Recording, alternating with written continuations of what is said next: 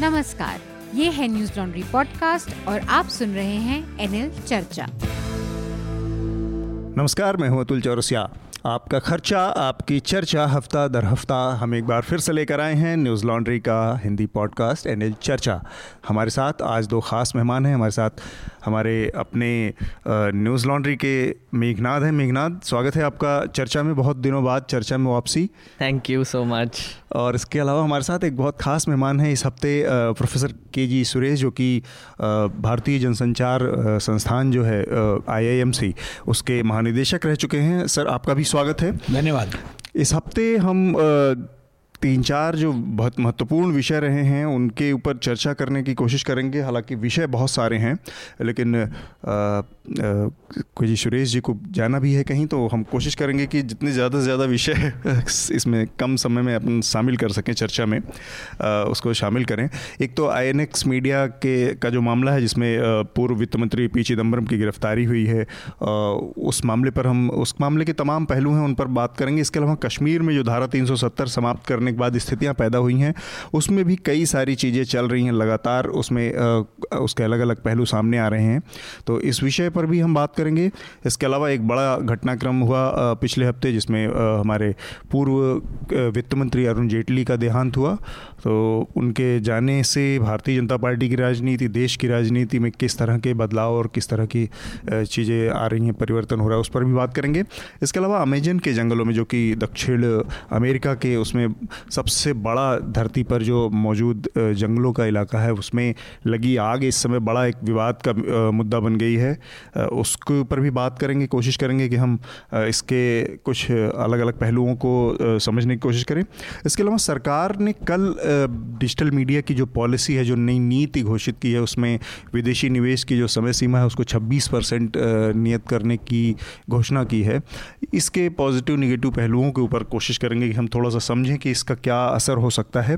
इसके अलावा बॉम्बे हाईकोर्ट में जो भीमा कोरेगांव का मामला चल रहा है बॉम्बे हाईकोर्ट में नहीं चल रहा, भीमा कोरेगांव मामले के में जो आरोपी हैं वर्नन गोंजाल्विस, उनकी जमानत की याचिका पर सुनवाई चल रही थी बॉम्बे हाईकोर्ट में और वहाँ पर उनकी जमानत की याचिका पर सुनवाई करते हुए जो जज थे, सिंगल बेंच जज थे उनका नाम जस्टिस सारंग कोतवाल और उनका एक बयान इस समय काफ़ी सुर्खियों में है। उन्होंने अपने बयान में कहा है कि ये जो वॉर एंड पीस जैसी किताबें आप अपने घर में क्यों रखते हैं? और इस पर काफ़ी मज़ाक भी हो रहा है। कई तरह की मेमेस भी बन रहे हैं। तो उस पर भी हम बात करेंगे। मेरे ख्याल से सबसे पहले हम आई मीडिया वाला और हम्म। पी चिदम्बरम की गिरफ्तारी के मुद्दे पर बात करते हैं। मेघनाथ आपने एक इस पर एक्सप्लेनर भी किया था। हम्म। तो संक्षेप में ये पूरा जो मुद्दा है क्योंकि इसमें इसके कई पहलू हैं। एक तो इसमें मनी लॉन्ड्रिंग का मामला है जो ईडी देख रहा है। इसके अलावा इसका जो क्रिमिनल एस्पेक्ट है उसमें सीबीआई का इन्वॉल्वमेंट है। तो ये इनकी इनकी गिरफ्तारी के पीछे वजह क्या है? और ये जो आईएनएक्स मीडिया का मामला है वो क्या है संक्षेप में तो संक्षेप में बोले तो 2007 में आईएनएक्स मीडिया करके एक कंपनी थी जिनके ओनर्स इंद्रानी और पीटर मुखर्जिया जो थे उनको फॉरेन फंडिंग चाहिए था। तो वो फिनेंस मिनिस्ट्री के पास गए कि हमको F I P B clearance चाहिए फॉरेन फंडिंग के लिए। और उन्होंने बोला था कि हमारे शेयर्स जो होंगे वो एक शेयर दस रुपये का होगा और तीन फॉरेन सोर्सेज से पैसा आएगा। तो फिनेंस मिनिस्ट्री ने जो चिदम्बरम थे तब उन्होंने हम्म। उनको क्लियरेंस दे दिया। पर उन्होंने उनको ये भी बोला था कि आप INX मीडिया के लिए ले लीजिए पर आप उसका डाउन स्ट्रीम इन्वेस्टमेंट नहीं कर सकते। इसका मतलब उनको INX न्यूज़ प्राइवेट लिमिटेड में जो इन्वेस्टमेंट करना था वो उनको डिनाई कर दिया उसमें नहीं कर सकते। उसमें नहीं कर सकते। तो परमिशन मिलने के बाद हुआ ये कि उन्होंने अपना शेयर का प्राइस 86 टाइम्स बढ़ा दिया 860 रुपए कर दिया और 305 करोड़ रुपए तीन मॉरिशस के फंड्स से अंदर आए। हम्म। और ऊपर से उन्होंने डाउनस्ट्रीम इन्वेस्टमेंट भी कर दिया। ओके। तो वो क्लियरेंस के अगेंस्ट था। तो फिर एफ़ uh, ने और इनकम टैक्स ने रेड फ्लैग्स उठाए उस पर हम्म। दो हज़ार आठ में और फिर उन्होंने क्योंकि उनको पता था कि अब थोड़े से फंस गए तो उन्होंने एक Chase management services private limited करके एक कंपनी है हम्म, जो कंसल्टिंग हम्म। फर्म है उसको हायर किया कि आप हम हमारी हमारी तरफ़ से फिनेंस मिनिस्ट्री से बात कीजिए और ये मामला सॉल्व कीजिए। और उसका जो फाउंडर है वो कार्ति चिदम्बरम है जो पी चिदम्बरम का बेटा। बेटा है। तो इसी में फिर बाद में अभी जो इसके बाद जो सीबीआई एलिगेशंस है कि उनकी वो मीटिंग हुई इंद्रानी और चिदम्बरम की और फिनेंस मिनिस्ट्री ने ये बोला कि आप अब जो ये मामला है उसके लिए आप एक फ्रेश क्लियरेंस के लिए अप्लाई कीजिए जिसका पैसा उनको ऑलरेडी मिल गया था और उसके बाद हम सॉर्ट कर लेंगे। तो सीबीआई और ईडी का दोनों का जो मानना है कि इस पे एक तो कार्तिक चिदम्बरम को कुछ किकबैक्स मिले हैं और ऊपर से वो चिदम्बरम तक भी जाते हैं। Okay. तो उन्होंने उनकी वो जोरबाग की जो प्रॉपर्टी है वो fifty percent I think ED ने अटैच कर ली है। अच्छा। और यही मामले में 2008 का जो मामला है वो 2017 में फिर से खुला। खुला है। और उस अच्छा, पे चालू तो इसमें एक चीज़ कही जा रही थी जो कि क्योंकि जो इस मामले की एफआईआर थी उसमें कहीं पी चिदम्बरम का ज़िक्र नहीं, नहीं। था। और इस लिहाज से कहा जा रहा है कि ये एक पॉलिटिकल जो जो बदले की कार्रवाई हाँ। होती है वेंडेटा की कार्रवाई होती है उसके तहत सुरेश जी आपको लगता है कि ये इसके पीछे सरकार की एक ने एक चूक की है या जल्दबाजी की है इनको गिरफ़्तार करने के मामले मुझे लगता है कि इसके कई पहलू हैं। एक पहलू है कि इस देश में कभी भी हम लोगों ने देखा है कि जब भी कोई गाज गिरती है तो वो छोटे लोगों पर गिरती है छोटे कर्मचारियों पर गिरती है। बड़े लोग अक्सर बच के निकल जाते हैं हम्म। चिदम्बरम की गिरफ्तारी ने या उससे पहले लालू के साथ हुआ है आ, या चौटाला के साथ हुआ है सुखराम के साथ हुआ तो एक मैसेज ये जाता है कि आप कितने ताकतवर क्यों ना हो कानून आपको बख्शेगा नहीं ये एक पहलू है हम्म।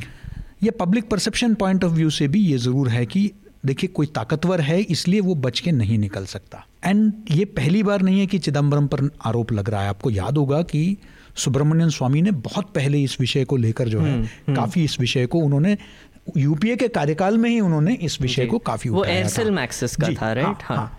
और फिर कार्तिक का इन्वॉल्वमेंट के बारे में कार्तिक खुद कई और केसेस में भी हम्म। उनके ऊपर आरोप है।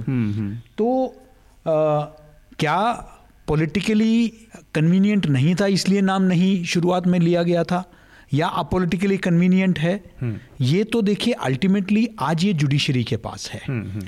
मुझे लगता है कि और पी चिदम्बरम कोई छोटे मोटे व्यक्ति नहीं है खुद एक वरिष्ठ वकील है सुप्रीम कोर्ट के तो आ, ऐसा उन पर कोई अनर्गल आरोप लगाकर कोई निकल नहीं सकता विषय अभी दो तीन चीज़ें और को लेकर है एक उनके जिस तरीके से गिरफ्तारी हुई हम्म। दूसरा जो जज को जो प्रमोशन मिला, प्रमोशन मिला। उसमें भी कई पहलू हैं। हम्म। अब जैसे कि गिरफ्तारी क्या जिस तरीके से सीबीआई के कुछ कर्मचारी दीवार फांद के जा रहे थे जी। वो क्या सही था? तो हाँ on the face of it Chidambaram जैसे एक व्यक्ति जो गृह मंत्री रह चुके हैं देश के उनसे तो हम ये उम्मीद नहीं करते कि वो भाग जाएँगे। तो उनको शायद और बेहतर तरीके से उस चीज़ को दिखाया जा सकता था। दूसरी बात ये हो रही है कि क्योंकि उन्होंने अमित शाह के साथ ये किया तो आज अमित शाह उससे बदला। इस तरीके से कम से कम मैं नहीं समझता हूँ कि राजनीति या देश चलती है। मुझे अचानक से इस मौके पर जेटली जी की याद आ गई। जी। जेटली जी का जब ये भारतीय जनता पार्टी विपक्ष में थी तो उनका एक बहुत महत्वपूर्ण लोकसभा में दिया गया राज्यसभा में दिया गया बयान था। और वो ये था कि जो नौकरशाह हैं या जो सरकारी इस तरह के कर्मचारी इनके लिए एक इनके रिटायरमेंट के बाद एक पाँच साल का कूलिंग पीरियड होना हम्म, चाहिए। हम्म, हम्म। ये बहुत ज़रूरी है कि आप उनके निर्णयों को प्रभावित करने की जो राजनीतिक वर्ग है वो प्रभावित करने की क्षमता उससे कम होती है। कम से कम वो उसके इमीडिएट जो निर्णय हैं उसको इस तरह से प्रभावित किया जा सकता है कि आपको आफ्टर रिटायरमेंट के बाद पोस्टिंग के नए नए इस तरह के लालच दिए जा सकते हैं। वो चीज़ इस मामले में बहुत महत्वपूर्ण दिखती है कि जिस जज ने और उस उस जो इनकी जमानत की याचिका थी उसमें जो शब्द इस्तेमाल किए गए हैं हम्म। वो बहुत डिस्टर्बिंग है मास्टरमाइंड है हाँ इज़ किंग पिन और ये हाँ। है एक पूरे उसका जबकि जज को पता है कि आ, मतलब एटलीस्ट अगर नहीं पता है तो वो पता कर सकता था अपनी कैपेसिटी में कि एफआईआर तक में नाम नहीं है ठीक है एक सरकमस्टेंशियल एविडेंस है तो ऐसे में सरकार इस तरह के मैसेज देने से बस ये कितनी महत्वपूर्ण चीज़ है कि कूलिंग पीरियड वाली जो का जो मसला है ये आज की तारीख में बहुत सीरियस होता हम्म। जा रहा है ये कूलिंग पीरियड का तो सही है पर आई थिंक यहाँ पे एक एक चीज़ बोलना इम्पोर्टेंट है कि जब वो पावर में थे हम्म। जब चिदम्बरम पावर में थे हाँ। उन्होंने मे बी अलिजिडली जो भी है यू नो किसी को फेवर किया होगा किसी को फेवर नहीं किया होगा। ये सब सरकारें करती है। हाँ। वो तो ऑब्वियस है लाइक दिखाई देता है। पर ये ये भी एक इम्पोर्टेंट है बोलना कि जब सरकार पलटी और बदल गई तब उन पे ये सब तूफ़ान मतलब पहाड़ टूट पड़ा। अब आप सोचिए दस साल बाद जब बीजेपी नहीं होगी और कोई और सरकार आ जाएगी तो अभी जो घोटाले कर रहे हैं जो ये कर रहे हैं तब उनको दस साल बाद फिर से उन पे आ जाएगा। तो ये जो साइकिल है कि जो एक पार्टी पावर में है कुछ तो भी करती है फिर दूसरी पार्टी सर्कल जैसा है, हाँ, लगातार तो जो लोग बोल रहे हैं ना कि अमित शाह जी के बारे में ये किया था अभी वो रिवेंज ले रहे हैं। मैं ठीक हूँ। रिवेंज लो बिल्कुल लो। मतलब ऐसे ऐसे सिचुएशन में क्योंकि आगे जाके तुमको भी कोई तो भी रिवेंज लेगा। हाँ मतलब जब रिवेंज की पॉलिटिक्स है तो हाँ, वो। घूम के आएगी अपने और साथ ऐसे रूल ऑफ़ लॉ की बात जो हो रही है Exactly, हाँ। मेरे ख्याल से वो irrespective of which party you belong to अगर आपके ऊपर आरोप है तो उस पर कार्रवाई अगर कांग्रेस के कार्यकाल में कांग्रेसियों पर आरोप था हाँ। तो कांग्रेस को करना चाहिए था। और अगर भाजपा के कार्यकाल में भाजपा नेताओं पर अगर आरोप है तो उनको बख्शना नहीं चाहिए। नहीं ये जो कूलिंग पीरियड वाली बात है उस पर आपको लगता है कि इस तरह देखिए मैं जो, जो एक बात मैं मैं लोगों को इन सब चीज़ों से दूर आपके पॉइंट ऑफ़ व्यू से मैं वहाँ तक सहमत हूँ कि देखिए मैं क्योंकि खुद सरकार के नियुक्ति प्रक्रिया में रह चुका हूँ तो मुझे मालूम है कि ये 48 घंटे के अंदर ऑर्डर नहीं होता है। एक एक नियुक्ति के लिए पूरा छः महीने का प्रोसेस चलता है मैं खुद उस प्रोसेस से गुजर चुका हूँ कि पहले जो है आपको आपका एप्लीकेशन लिया जाता है आपसे बात किया जाता है कोई भी चीज़ में 48 घंटे के अंदर सरकार में कोई नियुक्ति नहीं होती हो सकता है इसका टाइमिंग खराब था कि हाँ। आपने जो है इस टाइम में जब इनका हुआ वो पहले से ही तय था लेकिन इस टाइम में एक ऐसा ऑर्डर हुआ पर ये है। लेकिन लेकिन तो अटकलबाजी हम इसमें क्या बिल्कुल, जाएँ, हाँ। लेकिन लेकिन मैसेज गलत गया है इसमें हाँ, कोई दो राय नहीं कि हाँ। मैसेज जो है ये गलत गया है कि he has been rewarded for loyalty rather than on merit वही वही लोग बोल रहे हैं कि जो सर्विस रूल्स के मुताबिक वो प्रोसेस जो है वो काफ़ी लंबा है मतलब हाँ। ये जो अपॉइंटमेंट का प्रोसेस पर मुझे आपसे फिर ये भी पूछना है कि अगर आपका आप बोल रहे हो कि ये प्रोसेस लंबा है। अब ये चिदम्बरम जी की केस तो चल रही थी 2008 से जी, जी, जी। 2017 में जो भी हुआ वो हुआ। जी, जी। तो ऐसे भी हो सकता है ना कि अभी उनको पता था कि ये जज के कोर्ट में ये आएगा ये लिस्टेड है एक्सेट्रा तो छह महीने पहले भी तो उनको पता ही था। तो तभी उन्होंने हाँ, प्रॉमिस मतलब- कर दिया कि हाँ तुम ये इसको ये निपटाओ। ये जो कह रहे हैं कि हो सकता है पहले से ये सारी चीज़ें अंडरस्टैंडिंग में चल रही थी लेकिन ये इतने बड़ा स्पेकुलेशन है कि इसमें कुछ कहना बहुत खतरे से खाली नहीं है कि भाई सरकारी प्रोसेस है इसमें और अगर हम इतना बड़ा लांछन लगाएँ जी। तो उसके अपने बड़े खतरे हैं कि भैया आप कह रहे हो कि सरकार ने पहले से इसको फिक्स कर रखा था उनसे उसको बोल दिया था कि आप ऐसा नहीं रहे दोगे।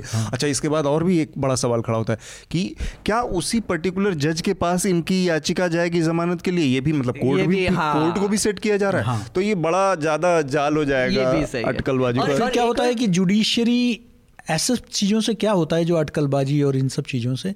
जुडिशरी पर जो कॉमन मैन का जो फेथ है ना क्योंकि आप हर जजमेंट को फिर उस दृष्टिकोण से देखोगे यू। टेन टू अच्छा इसका ये फिक्स हुआ तो, तो मेरे फेवर में नहीं है तो फिर जो है ये फिक्स हुआ था। मेरे फेवर में है। तो ये बिल्कुल ठीक है। बिल्कुल ठीक तो। You cannot have the cake and eat it too जैसे कहते हैं। ना। और आपने जो बोला वो सीबीआई के ऑफिसर्स दीवार छलांग लगा के गए थे जी। इसमें एक और फनी चीज़ हुई है कि गौरव जो हमारे रिपोर्टर है वो कोर्ट में आते जाते रहते हैं और रिपोर्टिंग करते हैं। उन्होंने बोला कि जब वो दिल्ली हाई कोर्ट ने उनका बेल डिनाई कर दिया तो इमीडिएटली ये और उनके दो लॉयर्स जो कपिल सिब्बल और ये ये घंटों तक अ, सुप्रीम कोर्ट के चक्कर काट रहे थे। तो सवाल ये भी पैदा होता है कि ये अगर आपको पता था वो सुप्रीम कोर्ट में चक्कर काट रहे हैं क्योंकि हम उनको अपील करना था तो ऑब्वियसली जाएँगे। वहाँ पे क्यों नहीं पकड़ा हाँ, सीबीआई शायद को कोर्ट प्रेमिसेस में एक वकील को अगर गिरफ्तारी करे कहीं वहाँ बवाल ना मचे ये भी हो सकता है। हाँ, ये भी हो सकता है। ठीक बात है। जी। हालाँकि ये मामला अभी चले जारी रहेगा क्योंकि और इसके अलावा भी पी चिदम्बरम का मामला नाम एयरसेल मैक्सिस वाले मामले में भी है तो तो ये खत्म हो जाएगा तो वो शुरू हो जाएगा होगा। कुछ न कुछ लगा रहेगा अभी तो ये डेवलपिंग केस स्टोरी है। इट्स अ डेवलपिंग स्टोरी इसको हम आगे भी फॉलो करने की कोशिश करेंगे। इस बीच में जो हमारा कश्मीर में जो एक प्रक्रिया शुरू हुई धारा 370 समाप्त करने के बाद तो उस पर मुझे लगता है कि हम हमें बात करना चाहिए। पाकिस्तान की तरफ़ से लगातार एक एक एक बयान आ रहा है बार बार पाकिस्तान के प्रधानमंत्री इमरान खान ने बार बार अपने भाषणों में वो लगातार हर हफ़्ते में दो तीन बार एक एक अपने लोगों को संबोधित कर रहे हैं एड्रेस कर रहे हैं नेशन को। और एक न्यूक्लियर वाली जो इक्वेशन है न्यूक्लियर बॉम्ब और उसकी याद दिला रहे हैं बार बार आज उन्होंने अपना एक बहुत दूर तक मार करने वाला एक शाहीन मिसाइल का वो भी किया है। ये एक तो उनकी जो इंटरनल पॉलिटिक्स है उसमें उनकी पोजीशन इस इस पूरे मसले से ख़राब हो रही है। हुई है कमज़ोर हुई है बेसिकली जिस तरह से मुस्लिम लीग और पीपीपी उनके ऊपर अटैकिंग अटैक कर रहे हैं दोनों मुझे लगता है कि आई थिंक मेरा व्यू इसमें अलग है क्योंकि हाँ। अभी क्या हुआ है कि आई थिंक इमरान खान को एक रीज़न मिल गया है कि वो अपनी वो सुपीरियोरिटी और ये सब दिखाए ताकि उनकी जो इकोनॉमिक कंडीशन है वो तो काफ़ी बदतर से बदतर होती जा रही है। बस एक चीज़ में इसमें मुझे जो आकलन ये हो सकता है लेकिन जिस तरह से वो आदमी अपने लोगों को संबोधित करते हुए फंबल कर रहा है उसके शब्द नहीं मिल रहे हैं कायदे के वर्ड नहीं चूज़ कर पा रहा है बेसिकली वो ये बॉडी लैंग्वेज ऐसे आदमी का इशारा कर रहा है करता है कि जो एक कैश ट्वेंटी टू सिचुएसन में फंसा हुआ है कि उसको वॉर तो नहीं करना है लेकिन अपने लोगों को ये मैसेज भी नहीं देना है कि हम किसी तरह से पीछे छूट रहे हैं या हम्म। हम कर नहीं सकते हैं हम्म। तो वो बीच वाली जो भाषा होती है उसमें क्या होता है कि अटल बिहारी वाजपेयी जैसे जो कवि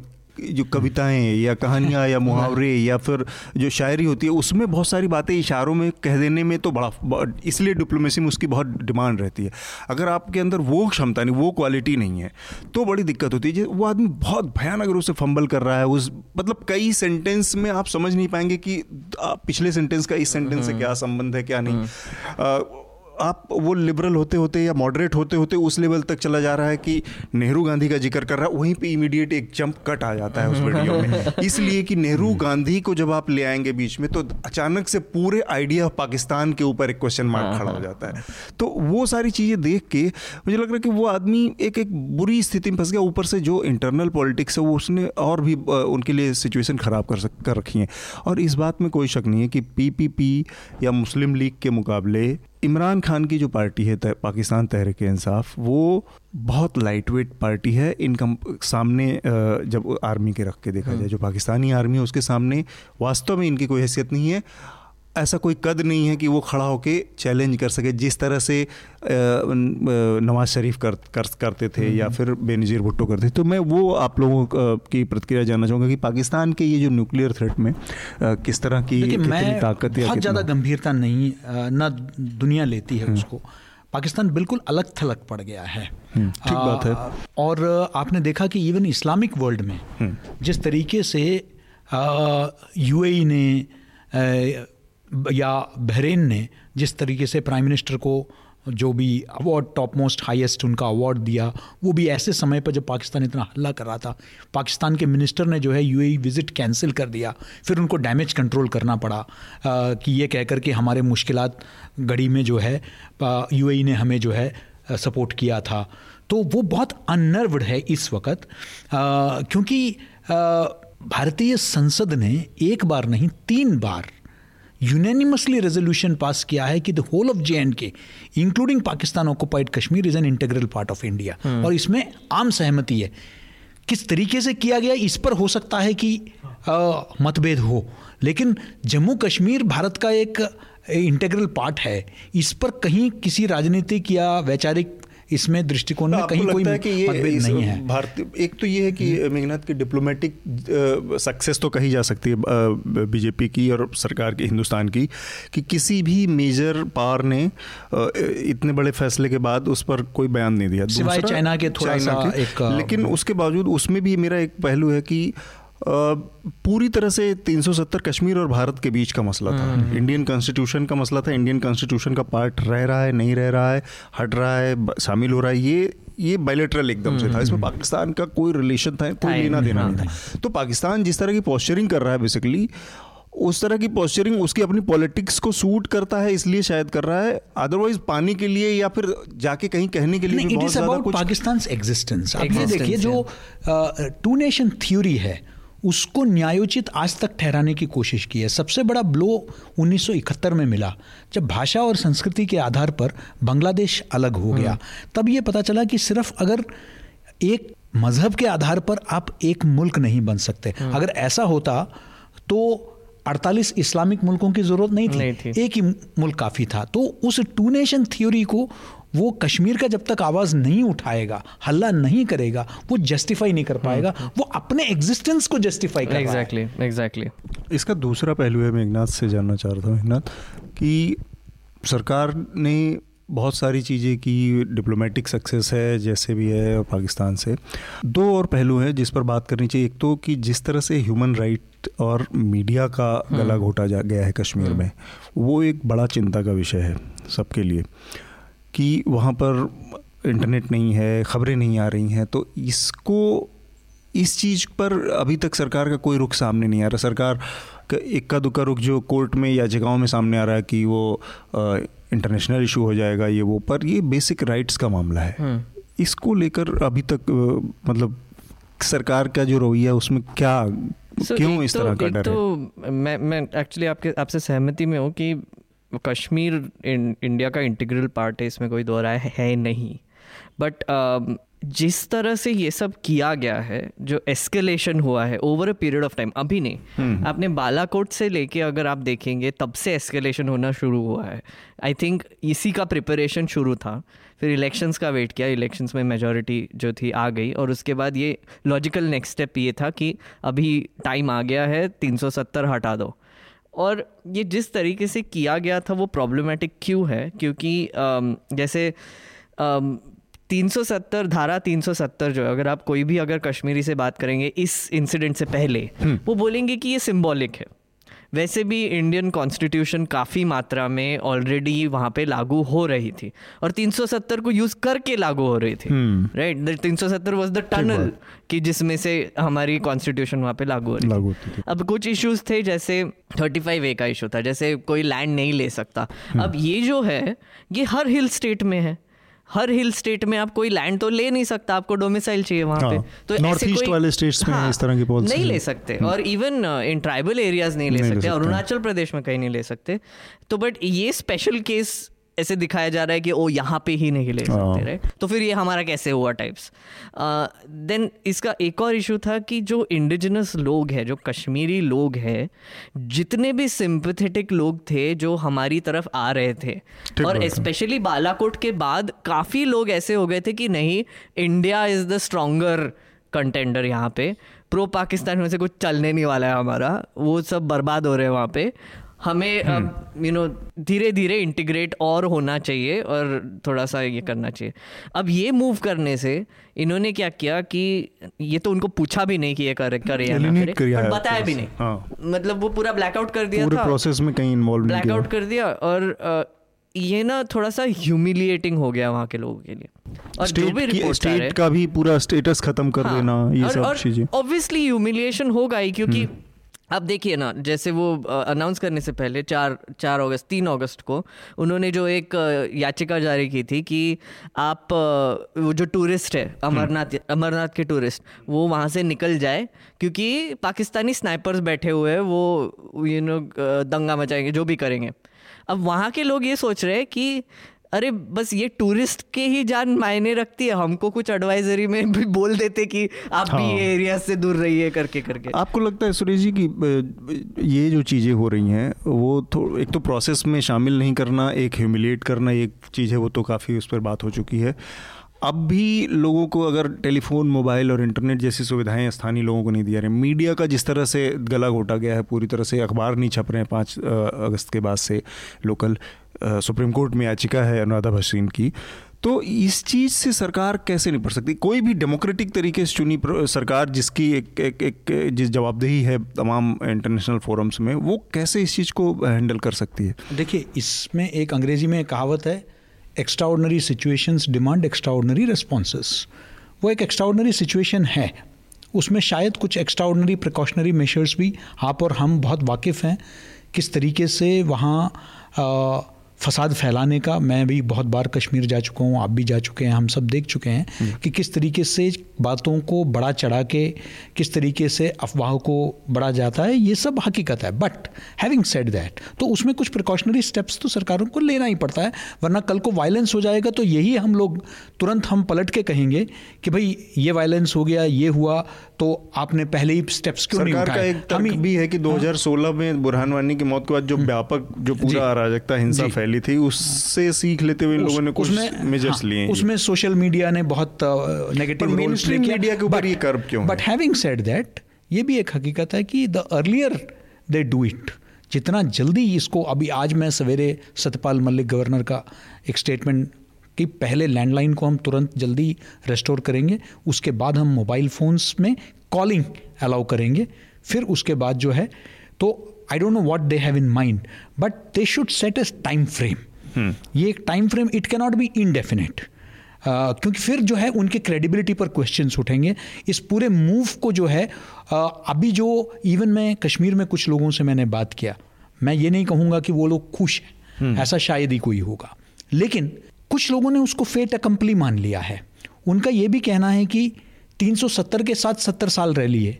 अब जरा देखते हैं 370 के बगैर कैसे होगा? हम्म। वो यहाँ भी कह रहे हैं कि आज जैसे सत्यपाल मलिक ने अनाउंस किया कि पचास हज़ार सरकारी नौकरियाँ जहाँ पोस्ट खाली है उसको भरेंगे। देखिए अल्टीमेटली इकोनॉमिक इश्यूज़ पे ये लोगों को कितना अपने हम्म। पास रैली अराउंड कर पाते हैं। हम्म। क्योंकि अब वो कह रहे हैं पैरामिलिट्री फोर्सेस में फोर्सेस में कितने लोगों को लिया जाएगा।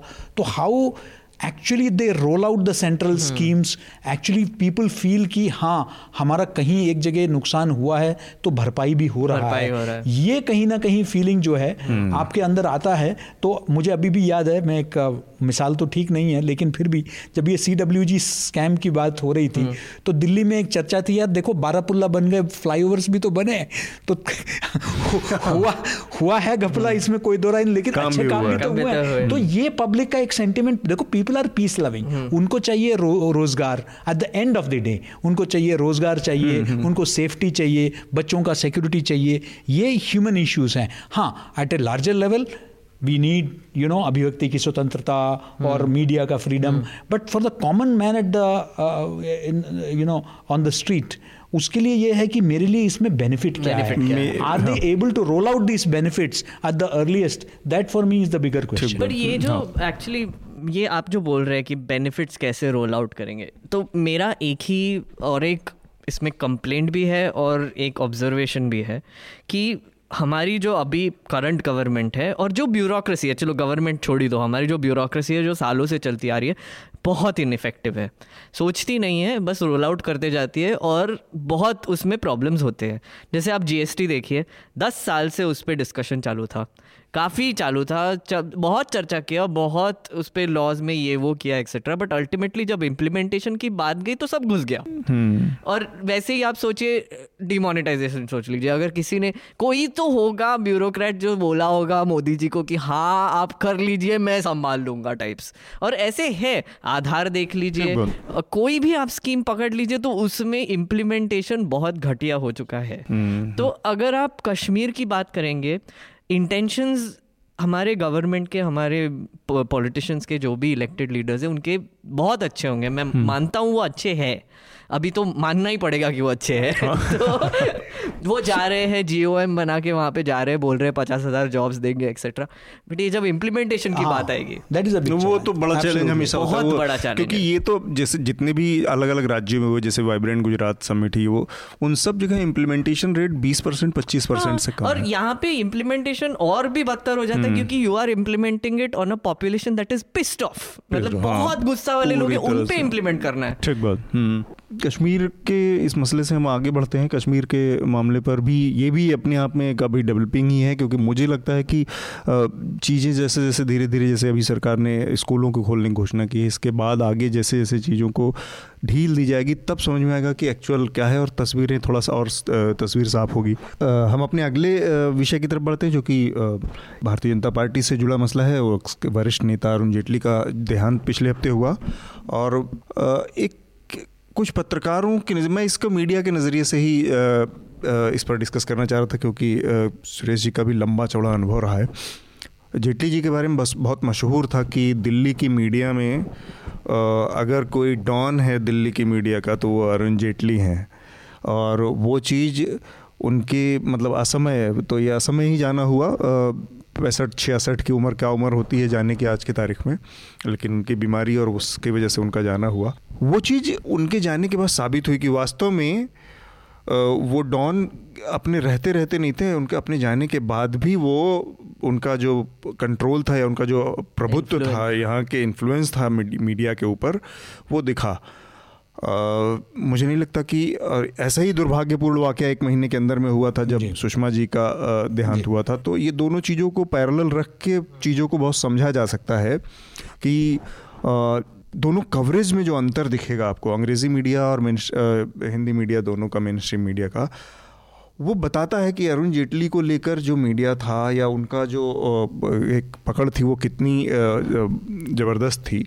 कुछ पत्रकारों ने जो उसमें किया उस वो बहुत प्रॉब्लमेटिक जो चिंताजनक है जिस तरह से उसमें टाइम्स नाउ की नविका कुमार। का बयान था। इवन बरखा दत्त का बयान बहुत प्रॉब्लमेटिक है कि मैं रोज़ सुबह किससे बात करूँगी मेरी ज़िंदगी से रोशनी चली गई। एक पत्रकार के नाते एक लाइन याद आती है विनोद मेहता की किताब में उन्होंने लिखा है कि जो पत्रकार और नेता का रिश्ता है वो तेल और पानी का रिश्ता होता है। कि वो आप बहुत करीब रहते हैं, आपस में हमेशा सटे रहते हैं, लेकिन आपस में मिलते नहीं है। तेल ऊपर तैरता रहेगा, पानी नीचे बढ़ता रहेगा। तो ये तेल और पानी का जो रिश्ता था, उसको ख़त्म करने जैसी बात हुई। आपको लगता है कि ये थोड़ा ज़्यादा कर दिया मीडिया पत्रकारों ने? नहीं नहीं, इसमें कोई दो राय नहीं। देखिए, मेरे भी बहुत अच्छे संबंध रहे हैं उनके साथ। मैं बीजेपी कवर करता था। तो ज़ाहिर है कि न सिर्फ़ प्रेस कॉन्फ्रेंसेस, बल्कि उनका एक डीब्रीफिंग सेशन होता था उनके नौ नंबर अशोका रोड में जहाँ जो है जैस्मिन की चाय मिलती थी हम्म। और वहाँ राजनीति को छोड़ के बाकी सब पर चर्चा होती थी। तो बहुत आनंद आता था। हम लोग एनलाइटेंड होकर निकलते थे। एक ब्रॉड माइंडेड व्यक्ति थे हाँ। जिनके दोस्त अक्रॉस द पॉलिटिकल स्पेक्ट्रम थे। मुझे अभी भी याद है डीडीसीए का जब वो प्रेसिडेंट थे दक्षिण तो के दक्षिण की जो राजनीति है इस देश में मतलब जो राइट विंग की जो पॉलिटिक्स है उसमें उनको उस उस राजनीति में उनको उदार और लिबरल और वो लिबरल राइट आप उनको हाँ, जो कह सकते हैं और वो माना जाता तो और उनके जो है दोस्तों में ज्योतिरादित्य सिंधिया और कपिल सिब्बल ये सब उनके दोस्तों में और व्यक्तिगत संबंध। जब इतना हीटेड डिबेट अभी भी हुआ जीएसटी को लेकर और उसके बाद भी आ, हम सबको याद है पार्लियामेंट में किस तरीके से आनंद शर्मा का जो बर्थडे है उसको उन्होंने मनाया। आ, तो एक व्यक्तिगत संबंध मैंने जैसे कहा डीडीसी में वो क्रिकेट के जो जो कॉम्प्लीमेंट्री पासेस थे वो सारे पॉलिटिकल पार्टीज़ में अपने फ्रेंड्स को भेजते थे ये नहीं कि सिर्फ़ तो he used to but having set that और उनके मालिकों से जितना संबंध था उतने ही बीट करस्पॉन्डेंट से भी वो संबंध रखते थे। आमतौर पर जिसको मालिक से दो, दोस्ती है वो करस्पॉन्डेंट के साथ संबंध नहीं रखता। So in that way he was very उसको लेसर मॉडल समझ के थोड़ा दूर रखना। जी। तो उनका वो पर्सनल ये रिलेशन थे। बट आई ऑल्सो एग्री कि whether it is mister Jaitley या कोई और uh, जो पत्रकार का संबंध है वो वहीं तक वो एक प्रोफेशनल रिलेशनशिप हो तो बेहतर है क्योंकि फिर वो भावुकता के भवसागर में बह जाए हम्म। तो ये मुझे लगता है कि वो नहीं professionally yes we will miss no doubt about ये जो नविका वाले मामले में मेघनाथ मैं आपसे भी जानना चाहूँगा क्योंकि एक एक तर्क आया कि हम इंसान हैं तो इंसानी रिश्तों को समझना चाहिए हमारे भी रिश्ते हो सकते हैं हमारी भावनाएँ हो सकती हैं पर ये तर्क कितना मज़बूत है और कितना कमज़ोर है किसी पत्रकार के लिए जैसे सर भी बोल रहे हैं एक्चुअली ये बहुत एक्चुअली ट्रिकी मामला है हम्म। जैसे सोच ले तो। जैसे समझिए कि अगर मुझे अगर कल ये दरबार में बुला लिया जेटली जी ने और सिलेक्टेड लोगों को बुलाते थे ऐसे हम्म, किसी हम्म। सबको ऐसे इनविटेशन नहीं जाता था। सिलेक्टेड लोगों को इनविटेशन आता वही था। वही तो मैं कह रहा हूँ ये म्यूचुअल मामला हाँ, कि किससे मिल सकता है किसको मैं दे सकता किसको मैं दे सकता और ये एक टैक्टिक थी। कुछ भी बोल लीजिए आप ये एक उनकी इन्फ्लुएंस बढ़ाने की पॉलिटिकल टैक्टिक हम्म। थी। इवन दो वो बोलते थे कि मैं पॉलिटिक्स के बारे में बात नहीं करूँगा वो चर्च बट मैं बहुत दुनिया भर की बातें करेंगे। पर वो एक जो टैक्टिक थी वो उनको ये बोलना था वो जर्नलिस्ट को कि आप हमारे इनर सर्कल में आ चुके हैं और आपको थोड़ा सा ज़्यादा प्रिविलेज अब मिलेगा। सरकार में हो या अपोजिशन में हो डजेंट मैटर मेरी तरफ़ से आपको थोड़ा बहुत प्रिविलेज मिलेगा। अब ये जो मैं भाई मैं पहचानता हूँ आपको। हाँ। ये भी बड़ी बात है ना हाँ, कि मुझे चेहरे से जानते हैं मेरे नाम से जानते। Exactly exactly. और ये जो ब्लेंडिंग जो है ना जो प्रोफेशनल जो जर्नलिस्ट का रिलेशनशिप है और जो एक पॉलिटिशियन का रिलेशनशिप है यहाँ पे प्रॉब्लम हो जाती है। जैसे मैं भी एम के साथ काम कर चुका हूँ मैं भी एम के साथ काम कर चुका हूँ और मेरे जो बॉसेस थे स्पेशली um, एक बॉस जिनका मैं नाम नहीं लूँगा वो खुद जर्नलिस्ट थे। और uh, उनका एक ही था कि uh, जब भी वो अपने जर्नलिस्ट मोड में आते थे वो हाँ। न्यूज़पेपर चलाते थे और जब भी वो जर्नलिस्ट मोड में आते थे तब वो अपने सरकार को क्वेश्चंस पूछते थे अपने ही पार्टी को क्वेश्चंस पूछने लगते थे अपने ही पेपर से पूछने लगते थे पर जब वो पॉलिटिशियन मोड में आते थे तब उनको इंटरव्यूज़ भी देने पड़ते थे हाँ। तो वो एक ट्रिकी सिचुएशन है और उनके काफ़ी जर्नलिस्ट दोस्त भी थे पर एक आप देख सकते थे कि जब वो जर्नलिस्ट को जब बुलाते थे मिलते थे और पर, पर जब वो उनसे प्रोफेशनली डील करते थे एक बहुत बदलाव आ जाता था। फिर वो एकदम डिफेंसिव हो जाते थे कि मतलब नहीं अब मैं पॉलिटिशियन हूँ आप जर्नलिस्ट हो आप मुझे ग्रिल करने वाले हो और मैं आपको आंसर्स देने वाला हूँ। अब ये आई थिंक सब कोई मैनेज कर सकता है नहीं कर सकता है मुझे नहीं पता। पर जब ये ब्लेंड होने लगता है तब प्रॉब्लम प्रॉब्लम होती है। ठीक बात है। यही म्यूचुअल वाला मामला है ना कि रिश्ते जो होते हैं इसमें ये समझना पड़ेगा कि जब आप ये तर्क दे रहे हैं कि हम एक आम आम इंसान जैसे रिश्ते हैं तो वो रिश्तों वो रिश्ते कैसे बनते हैं इसको भी आपको समझना पड़ेगा। वो रिश्ते एक एक बचपन की दोस्ती से परिवारों के रिश्ते से बनते हैं और ये जो रिश्ता है ये म्यूचुअल आपके विशुद्ध पेशे से जुड़ा हुआ है कि आप आप ये काम करते हैं इसलिए आप वहाँ पर गए और उनको पता था कि आपको इनसे इनसे कुछ मिल सकता है या आप इनको कुछ दे सकते हैं। तो इसलिए वो तर्क मुझे थोड़ा खोखला लगा। नो डाउट इसमें कुछ पत्रकारों ने बहुत सारी रेखाएँ लागी है। मुझे लगता है कि अगर जेटली जी बारे में आप थोड़ा सा कुछ और बता सकें सुरेश जी तो फिर इसके विषय को हम आगे नहीं। मैं मैं इतना बताना चाहता हूँ कि अ, मैंने कभी उनसे कोई व्यक्तिगत ना अपेक्षा रखी ना किसी अ, लेकिन हाँ इतना ज़रूर मैंने उनका जो तारीफ़ इस बात को करता था कि he used to maintain relations across the spectrum कभी उनके कोई स्टेटमेंट कभी इस तरीके का कंट्रोवर्शियल स्टेटमेंट उनका उस तरीके से जो है जो बहुत ही नैरो माइंडेड या इस टाइप का उनका कभी रहा नहीं। और अगर उनका सबसे बड़ा कंट्रीब्यूशन अगर आप मुझसे पूछेंगे तो वो ये था कि he mainstream the right wing he brought the right wing into the mainstream जो हाशिए पे जिसको देखा जाता था जिसको माना जाता था कि जो इंग्लिश एलिट दिल्ली लुटियंस या खान मार्केट आप जो भी कहिए वो खुद उसके एक इंटेग्रल पार्ट थे। और और उसमें एक एक्सेप्टेंस उस आइडियोलॉजी को लेकर आने में उनका एक बहुत बड़ा ठीक बात है ये अच्छा तरीका है उनको समझने का कि किस तरह का व्यक्तित्व था इसको समझने में आसानी होगी। हम अपने आखिरी विषय की तरफ़ बढ़ते हैं जो कि ब्राज़ील के जंगलों में लगी आग है अमेजोन के जंगलों में लंबे समय से आग लगी हुई है और अपने श्रोताओं को बता दें कि दुनिया का जो सबसे ज़्यादा ऑक्सीजन जो पर्यावरण में आता है 20 परसेंट से ज़्यादा ऑक्सीजन वो अमेजोन के जंगलों से आता है। हालाँकि उसमें लगातार उसकी कमी होती जा रही है, उसका दायरा सिमट रहा है। इसके बावजूद और पिछले ही हफ़्ते जी सेवन समिट हुई है जिसमें इस इस इस विषय पर बहुत गंभीरता से विचार हुआ और वहाँ से एक बहुत बड़ा डिप्लोमेटिक एक एक लड़ाई शुरू हो गई फ्रांस और ब्राज़ील के बीच में। बेसिकली मामला ये था कि फ्रांस ने मोशन पुश किया था कि किसी तरह से बाकी जो जी सेवन है और बाकी जो दुनिया के देश हैं वो इसको आग बुझाने के लिए काम करें आगे बढ़े इसमें ये वो। और उस पर ब्राज़ील के राष्ट्रपति ने जो प्रतिक्रिया दी बॉलसेनारो ने, वो बड़ी विचित्र प्रतिक्रिया थी। उनका ये कहना था कि हालाँकि कुछ हद तक ये सही भी हो सकता है। उन्होंने कहा था कि फ्रांस अभी भी वो जो कॉलोनियल जो माइंडसेट है उससे पीड़ित है और वो उसको लगता है कि वही इन सारी चीज़ों को हैंडल कर सकता है या वही यूरोपियन वेस्टर्न कंट्रीज़ इन सब चीज़ों को लेकर चिंतित हैं बाकी ये वो। पर मुझे लगता है कि एक एक हद तक ये बयान ये चीज़ सही हो सकती है। क्योंकि वेस्टर्न कंट्रीज़ का बहुत सारी चीज़ों को लेकर एक प्रिविलेज एक बहुत ही एंटाइटलमेंट वाला रवैया रहता है। रहता ही है और आप अगर देखेंगे एक जो डिप्लोमेटिक जो मूव किया था ये जी सेवन कंट्रीज़ जो आके साथ में आके उन्होंने बीस मिलियन डॉलर दे दिया? अब 20 million dollar is actually not a big amount for seven big super powers एक बार एक साथ आके आप बोलोगे हाँ हम 20 मिलियन डॉलर दे रहे हैं आपको। ये ना ऐसे छुट्टा देने टाइप हो गया राइट और ये थोड़ा सा आई थिंक जो बोल्सनारो है वो कुछ भी बोल लीजिए वो एक राइट विंग हाँ, माइंडसेट से आते हैं थोड़ा सा उनका अथॉरिटेरियन अथॉरिटेरियन एटीट्यूड है। एक चीज़ और भी है कि वो he doesn't care about the environmental concern वो उसको है, इन्वायरमेंट ये सब चीज़ें रहे ना रहे हमको अपने अपनी पॉलिटिक्स या अपना जो रिसोर्सेज पर हाँ, बेस्ड हमारी इकोनॉमी है उसको पुश करना है। तो ये जो उनका जो एक यू नो जो इमेज बनी बन चुकी है ब्राज़ील में। आई थिंक वो भी प्ले में आ गई यहाँ पे। एक तो उनको पता था 20 मिलियन डॉलर कोई ज़्यादा अमाउंट नहीं है मैं रिजेक्ट कर दूँगा तो भी कुछ फ़र्क नहीं पड़ेगा।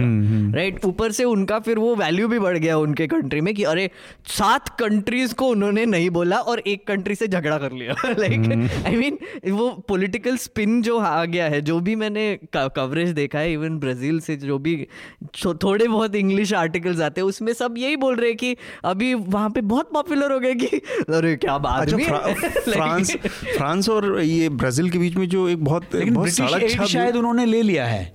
हाँ, हाँ ब्रिटिश उन्होंने ले लिया है। हाँ, हाँ. तो देखिए इसमें कहीं ना कहीं देखिए उनका अपना माफिया है वहाँ। हम्म, हम्म। जिसके चलते टिम्बर माफिया और सारा कुछ वहाँ फॉरेस्ट माफिया बहुत बड़े पैमाने पर काम कर रहा है। बट हैविंग सेड सो ये भी एक रियलिटी है कि शायद जो western advanced countries are not affected by global climate change the way in which जो छोटे मुल्क हम्म, हैं या हम्म। गरीब मुल्क हैं विकासशील देश हैं वो जितने प्रभावित हैं। They can rather in countries like Russia तो वो तो चाहते हैं कि थोड़ा और ग्लोबल वार्मिंग हो तो ये साइबीरिया और सेल्टिक एरिया उधर सारा कुछ जो है बर्फ़ जो है वो सब जो है पिघल जाए और तो निकले पानी मिले और सारा कुछ वो तो तो आ, दोनों का जो दृष्टिकोण है प्रिज्म वो अच्छा वो चाहते हैं कि उनके हिसाब से चलें और वो सिर्फ़ ब्राज़ील हम्म। तक सीमित नहीं है। हम्म, हम्म, वो अफ्रीका और एशिया के मुल्कों पर भी लागू करना चाहते हैं जो एनवायरमेंटल तो इसलिए मैं समझता हूँ कि एक तरफ़ इसमें कोई दो राय नहीं कि Brazil needs to do better but at the same time यहाँ मुझे लगता है कि विकासशील देशों को साथ में आने की ज़रूरत है। और कहीं ना कहीं हमें एनवायरनमेंट के मामले में पहले भी हमने देखा कि भारत और चीन ने भी एक साथ काम किया एनवायरमेंटल हाँ। इश्यूज़ को लेकर। तो ये हमें कहीं ना कहीं घटाने का भी दोनों कार्बन वाले प्रोटोकॉल को लेकर तो भारत और चीन ने मिलकर काम किया है। तो मुझे लगता है कि वो एक साथ में जो लोग विकासशील देश हैं एशिया के मुल्क हैं लैटिन अमेरिका के मुल्क हैं अफ्रीका के मुल्क हैं इनको साथ आना पड़ेगा। एक और एक सोलर अलायंस भी हमने जो किया था हाँ। बिल्कुल। एक और बड़ी मज़ेदार चीज़ जो इनकी लड़ाई शुरू हुई है ब्राज़ील और उसमें किसी की नज़र में आया कि नहीं जो बालसेनारो ने एक फेसबुक पोस्ट प्रमोट किया था उस पोस्ट के मुताबिक उन्होंने कहा था कि ये जो ब्रिजिट मैक्रन जो मैक्रन की वाइफ है उससे सुंदर मेरी बीवी है ये सब। तो ये लड़ाई इस लेवल तक चली गई है कि किसकी बीवी ज़्यादा सुंदर है। एक और एक और चीज़ बोलने की बहुत ज़रूरत है कि ये जो जियो शुरू हो गया है इस पे ये जो ये जो जो ये जी सेवन ने ठीक है दे दिया नहीं दिया फिर ये बोलसनारो अभी एक बयान हम्म। दे जा रहे फिर अब आप जैसे बोल रहे कि ये डेवलपिंग कंट्रीज़ भी अब सोचने लगी है कि ये हो क्या रहा है एग्जैक्टली हम भी आ जाए कहीं पे। हाँ। तो इसमें ना सब में जो अमेजोन में जो आग लगी है एक्चुअली जो पीछे छूट गया वो पीछे छूट गया। पीछे छूट गया ठीक जैसे कि हर बड़े मुद्दे के साथ होता है। होता है। हम्म। राजनीति इतनी टेक ओवर कर लेती है हाँ, कि बाकी जो है वो जो जहाँ हाँ, से सारी मुख्य मुद्दा है उससे ध्यान भटक जाता है। और ये हम ना भूले। कि अमेजोन फॉरेस्ट जो है वो हमारे वर्ल्ड का 20 परसेंट ऑक्सीजन प्रोड्यूस करता है। 20 ये तो ये तो अब हुआ है एक टाइम था मतलब फिफ्टीज के बाद फिफ्टी सिक्सटीज सेवेंटीज तक ये था कि 35 परसेंट तीस परसेंट तक ऑक्सीजन हम्म, वहाँ से आती थी। पूरी दुनिया का फेफड़ा कहा जाता था उसका लंग पूरी दुनिया का। तो वो अगर आप जला रहे हो और वो अगर डिस्ट्रॉय होता जा रहा है और ये जियो में सब इन्वॉल्व है और वहाँ पे आग लगी हुई है अभी भी चालू है वो। घर जल रहा है। घर जल रहा है पर लोग यहाँ पे कर रहे हैं कि कमरे किसके कौन से हैं? नहीं लोग टेरेस पे जाके नाच रहे हैं बेसिकली और सब लोग हेलीकॉप्टर से देख रहे हैं कि अरे अच्छा नाच रहे हैं सब लोग। हम्म, ठीक बात। हम अपनी चर्चा के आखिरी पड़ाव पर हैं जो कि हमारा रिकमेंडेशन का राउंड होता है। सुरेश जी आप हमारे श्रोताओं को इस हफ़्ते क्या रिकमेंड करेंगे? इस हफ़्ते के लिए तो विशेषकर कुछ नहीं है लेकिन मैं चाहूँगा कि सोशल मीडिया के बढ़ते प्रभाव को हम्म। समझने के लिए मैं चाहूँगा कि क्योंकि आजकल की युवा पीढ़ी खासकर हम्म। और हमारे भी पॉडकास्ट सुनने वाले मोबाइल से जुड़े हुए हैं। तो मैं चाहूँगा कि एक वीडियो पुरानी वीडियो है लेकिन वो ज़रूर देखें। और वो मेरा सिफारिश है वो है द यूनाइटेड ब्रेक्स गिटार्स ये एक बहुत खूबसूरत वीडियो है जिसमें दो युवा एक युवा यात्री जिनका गिटार यूनाइटेड एयरलाइंस में सफ़र करते हुए टूट जाता है और वो जाके उससे कहते हैं कि इसको ठीक करिए। यूनाइटेड एयरलाइन एक बहमौत है जो मना कर देता है और मना करने के बाद आ, उसको आ, बताया जाता है आ, कि भाई आप ईमेल्स लिखते हैं लेकिन उसका कोई फ़ायदा नहीं होता। आखिर में युवक अपने दोस्तों के साथ मिलकर ये एक स्टूडियो मेक शिफ्ट एक स्टूडियो से ये यूनाइटेड ब्रेक्स गिटार्स एक गीत तैयार करते हैं। और वो गाना वायरल हो जाता है। हम्म। इतना वायरल हो जाता है कि यूनाइटेड एयरलाइंस को अपना घुटना टेकना पड़ता है। वो कहता है कि एक गिटार नहीं गिटार की दुकान खरीद देंगे लेकिन क्योंकि स्टॉक मार्केट में उनका नुकसान होता है अमेरिका के युवा जो है उससे ट्रैवल करना बंद कर देते हैं। तो that is the power of social media उस ताकत को हमारे युवा पीढ़ी भी जो है सकारात्मक रूप से उपयोग करें। ये उम्मीद करते हुए मैं चाहूँगा कि आप हम्म। अंत में जो है इस गाने को ज़रूर आप ज़रूर प्ले करिएगा पॉडकास्ट में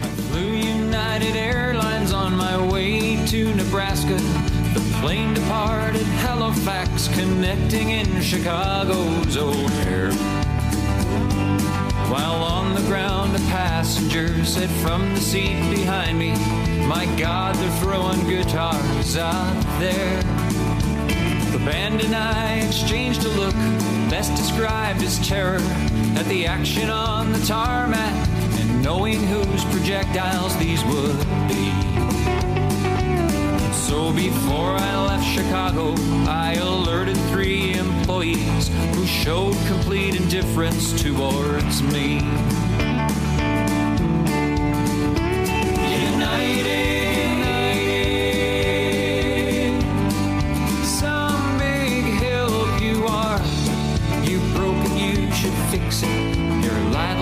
admit it. I should have flown with someone else or gone by car.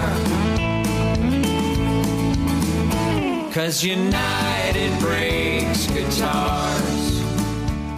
Meghnath आपका क्या रिकमेंडेशन uh, मेरी दो रिकमेंडेशन है दो किताबें हम्म। एक तो मैंने अभी होमो ड्यूअस पढ़ना शुरू किया है यू यूवल नोआ हरारी की बुक हाँ, है हाँ, हाँ. अगर आपने सेपियंस पढ़ी होगी तो इसका ये सेकंड हम्म। पार्ट है पार्ट टू um, और मेरे अभी लाइन में twenty one question for twenty one twenty first century भी है तो ये जो किताब है ये इतनी आई थिंक जो ऑथर uh, है वो इतने फैंटेस्टिकली कन्विंस करते हैं आपको उनके आर्ग्यूमेंट्स के लिए। तो वो एक स्टोरी टेलिंग के लिए और कैसे आप किताब लिखे कि लोग एक कॉम्प्लेक्स आइडियाज़ आप लोगों को तक पहुँचा सके हाँ. वो परफेक्ट एग्ज़ाम्पल है।